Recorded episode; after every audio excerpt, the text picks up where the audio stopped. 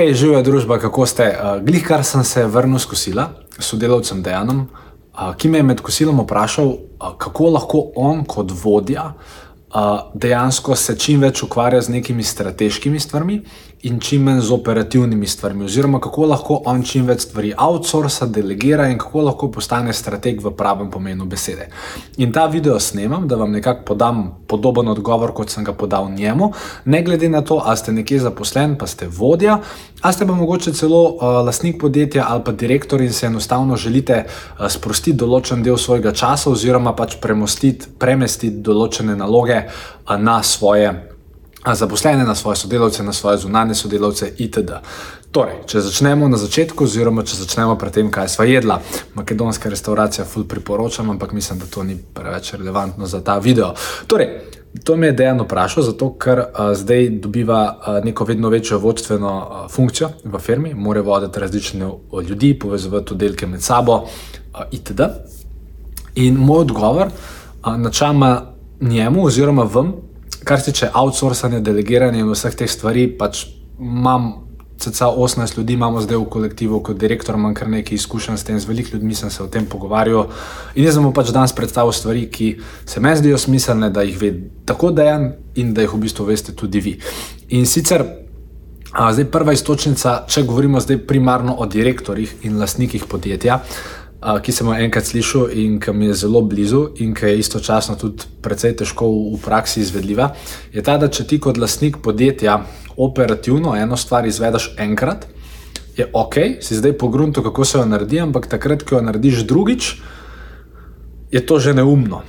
Oziroma, po domače, če res gradite biznis z neko tisto širšo vizijo. Torej, kako bo to nekoč res rado biznis z veliko zaposlenimi, kako bo nekoč rado to sistem, ki bo lahko funkcioniral brez vas. Potem se je pametno znotraj, če se vam imate to vizijo, če imate vizijo za vedno biti sami ali pa imeti samo enega zaposlenega, pa je to druga stvar. Ampak če, če razmišljate dolgoročno o tem, da brez smela eno izmed večjih, boljših firm na vašem področju v Sloveniji na svetu, potem je dejansko pametno razmišljati z to idejo, da enostavno, če eno operativno stvar izvajate več kot enkrat, jo izvajate že prevečkrat in je enostavno čas, da jo sistematizirate, ker s tem, ko vi izvajate eno operativno stvar več kot enkrat, ne ustvarjate nobene dodane vrednosti, ker itak je končni cilj, da ne vem, čez 5-10 let nobene stvari več operativno ne delate. Zdaj to ne pomeni, sve v praksi, zakaj pravim, da je to izvedljivo, ker pa lahko je v praksi, bi zdaj direktor, pa, pa recimo jaz imam 18 zaposlenih, pa še vedno delam določene operativne stvari. Ok, da bomo kar iz danes na jutro zaposlili 10 ljudi, jaz načrtujem od tega, no mora bo delati in, in, in, in bo svet lepši. Ampak pač v praksi bo tem te tranzicije malo teže delati. Zato dejansko na svet vsakmu ali internemu vodji ali direktorju je vedno ta. Da si naredijo, to zdaj glih posodabljam svojo, da si naredijo tako imenovano not-to-do listo. Pač, ker vsi vi imate neke predvidevanja, da to-do liste, ampak da si pač naredite neko not-to-do listo oziroma seznam nalog, ki v bistvu jih delate na neki dnevni, tedenski ali pa mesečni ravni in imajo najnižjo dodano vrednost. In potem se seveda vprašate, ok, zdaj ne vem, tukaj imam vem, popis vseh 30 nalog, ki jih delam na mesečni ravni in teh vem, zadnjih 10 ima najnižjo dodano vrednost. Okay? Komu jih lahko, torej, in pa se samo vprašaš, ok, teh 10 nalog. A so sploh potrebne? To je prvo vprašanje, ker velikrat boste ugotovili, da lahko še nalogo preprosto črtate, pa se bo biznis glih tako naprej premikal, oziroma pa če delate stvar, ki jo mogoče sploh ne bi bilo treba delati. Tako da, a jo lahko črtate, če črtate, če ne morete črtati, a jo lahko predate nekomu, ki že deluje v okviru vašega tima, vaše ekipe, vašega projekta. Če lahko predate, super. Če nimate osebe, ki bi bila kvalificirana, da bi to prevzela, ali boste nekoga od vaših naučili, kako se to dela. Če pa oseba, osebe, ki jih imate okrog sebe, dejansko niso kompetentne, recimo, če bi um, mi hoteli predati neko ultrakompleksno finančno stvar. Uh, A pa ne vem, če pač imate, mislim, torej, če rabiš nek specifičen kader, je potem v določenih primerjih rešitev ok.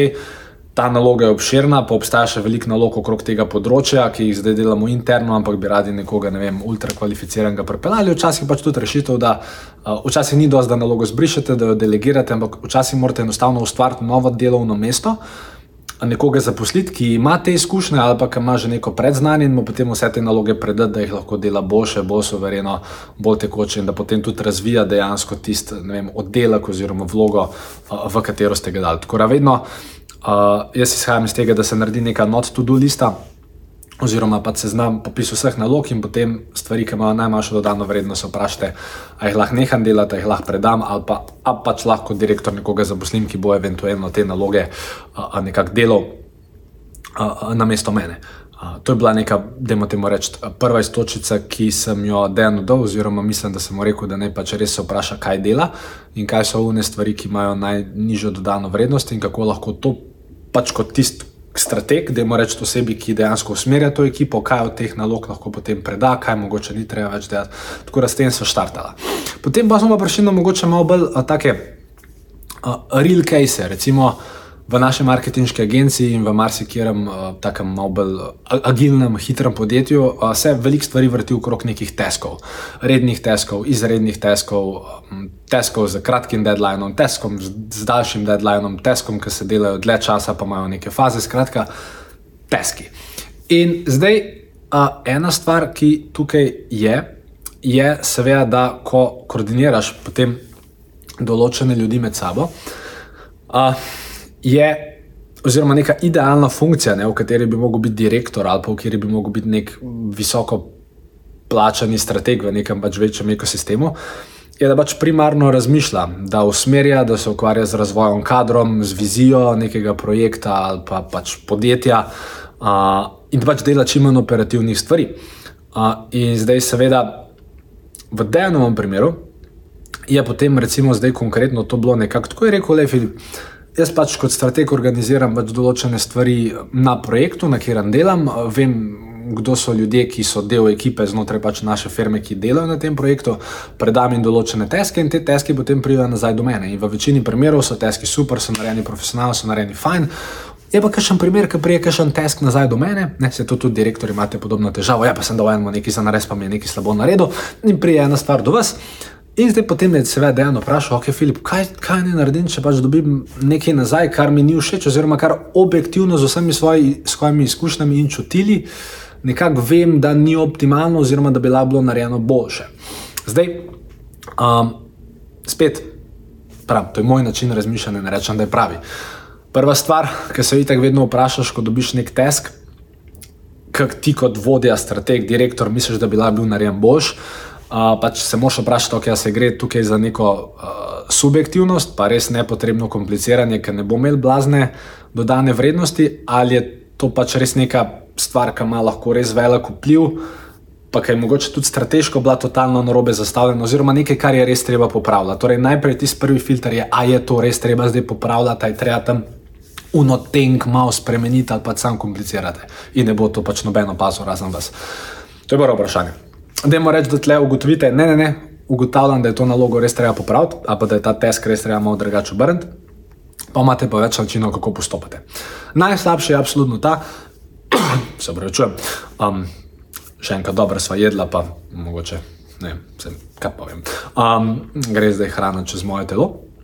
Uh, in, no, uh, če se vrnem nazaj, živijo, drugače moje ime je Filip Pesek, vedno kar rečem, da je moje ime Filip Pesek, pomeni, da sem zgubil rdečo niti, da ne vem točno, kje sem bil, ampak če nas še ne poznate, pejte na filipesek.com in kupite kaj od nas, oziroma se prijavite na brezplačni 30-minutni posvet strateški na filipesek.com, pošiljnica posvet, da skupaj ugotovimo, kako lahko vaše podjetje letos deluje više, hitreje, močneje, bolj profitabilno.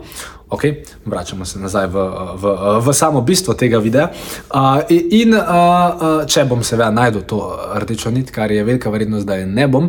Torej, ja, ok, tesk, super, prije do dejanja, da je ni zadovoljen, ocen, da je to res nekaj, kar bi bilo treba popraviti. Najslabša stvar, ki jo lahko dejan naredi, kar sem tudi povedal, je, da dejan pač ta tesk enostavno popravi.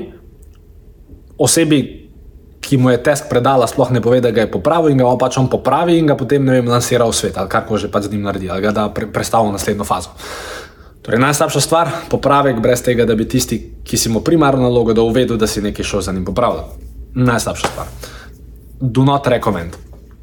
Druga najslabša stvar je vezana na deadline. Torej, recimo pri nas v marketinški agenciji so določene stvari, ki imajo res tight deadline oziroma tesen deadline. In včasih je enostavno, ne, ker, okay, pa, da preskočimo to drugo varianto.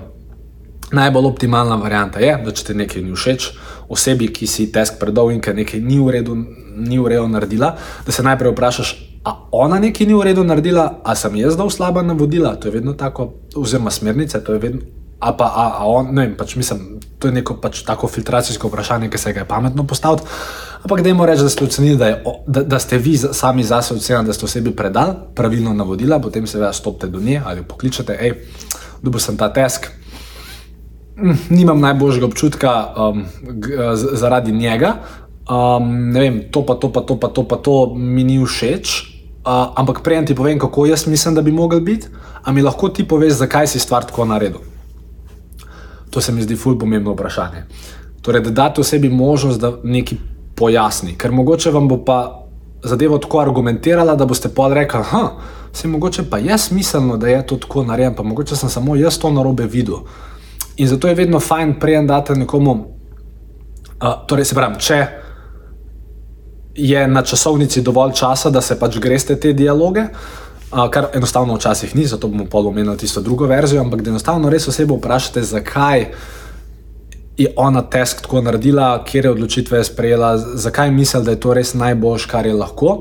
In če vam da smiselne odgovore, potem pač vas lahko dejansko prepriča, da popravki niso potrebni in je to ok.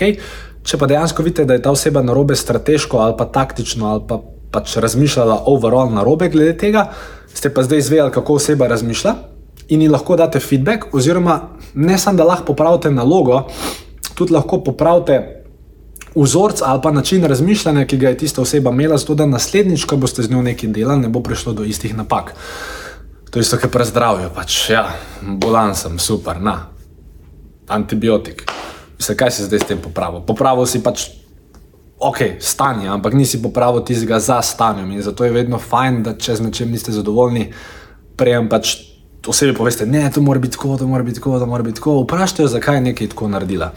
Um, boste dobili ful uporabne informacije uh, in boste lahko dejansko na tem nivoju ful. Um, Pozitivno vplivali na ljudi, in, in dejansko potem uh, bodo tudi oni dosti bolj napredovali, uh, uh, ker se boste spustili v sam vzrok, ne boste samo površinsko neke napake odpravili. In to je absolutno najboljša možnost, torej, da dejan se pogovori s to osebo, vpraša, zakaj je tako naredila in da če dejan ugotovi, da je ta oseba dejansko na robe strateško, taktično razmišljala in reče, lej, razumem, zakaj si tako razmišljal, mi je kul. Cool.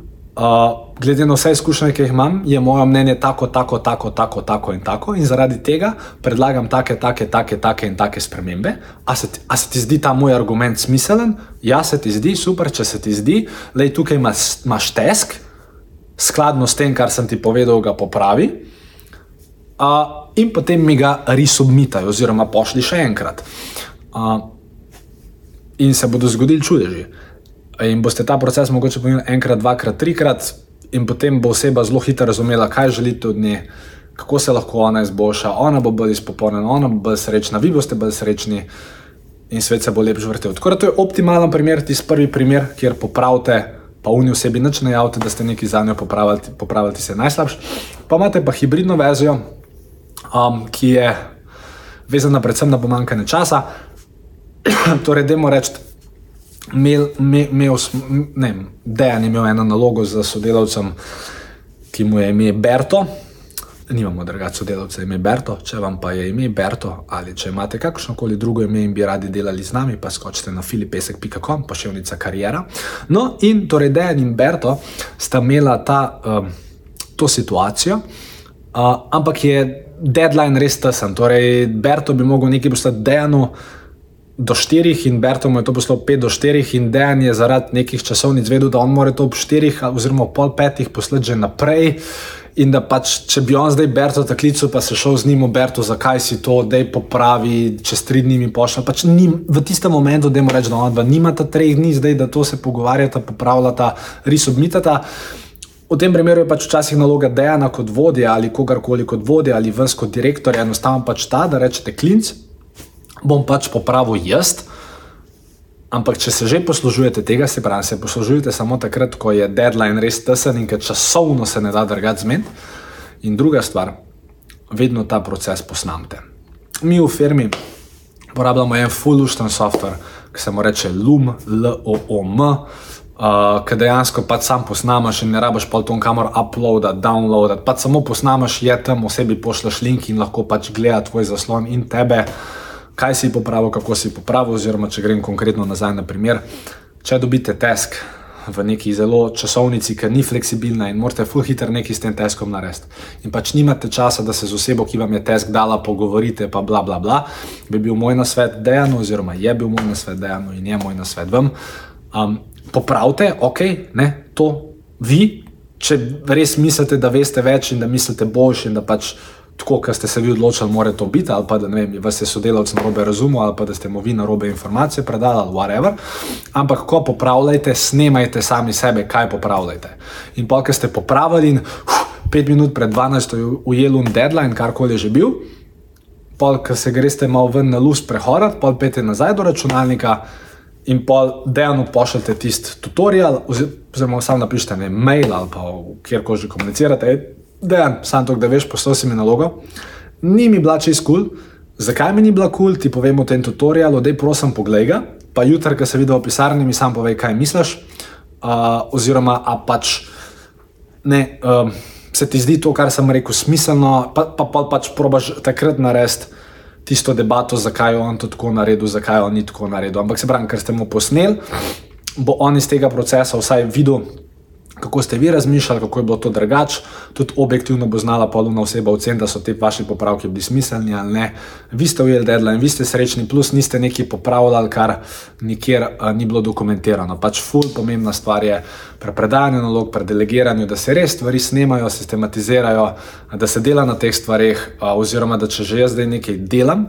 Ne, konkretno ta video je nastal zato, ker sem jaz rekel, hm, To, kar sem dejano povedal, bi bilo pa smiselno, da slišiš mogoče še kdo drug ali iz naše ekipe, ali mogoče kdo drug uh, od ljudi, ki mene spremlja, pa ima svoje firme. In zato je zdaj potem dejansko nastalo to. Torej, smo dokumentirali tisto, kar sem jaz dejano rekel, in kar je dokumentirano, bo zdaj dejansko. Tudi sistemsko koristno za naslednje generacije, za druge ljudi, itd.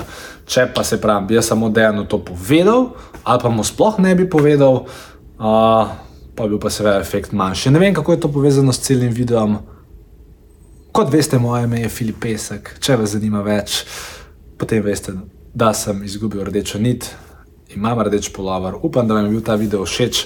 Če imate vi kakšno dobro prakso z področja delegiranja, um, predajanja nalog, uh, vodenja, česar koli, ali če imate kakšno vprašanje, kjerkoli je ta video objavljen, objavite spori kakšen komentar, vprašanje, smejkota mogoče date un hate komentar, karkoli hočete. Ful sem vesel, da ste to pogledali, z veseljem vam in jaz in naša firma tako ali drugače pomagamo dosegati boljše poslovne in osebne rezultate in upam, da se kdaj k malu nekje srečamo, če drugene v makedonski restauraciji.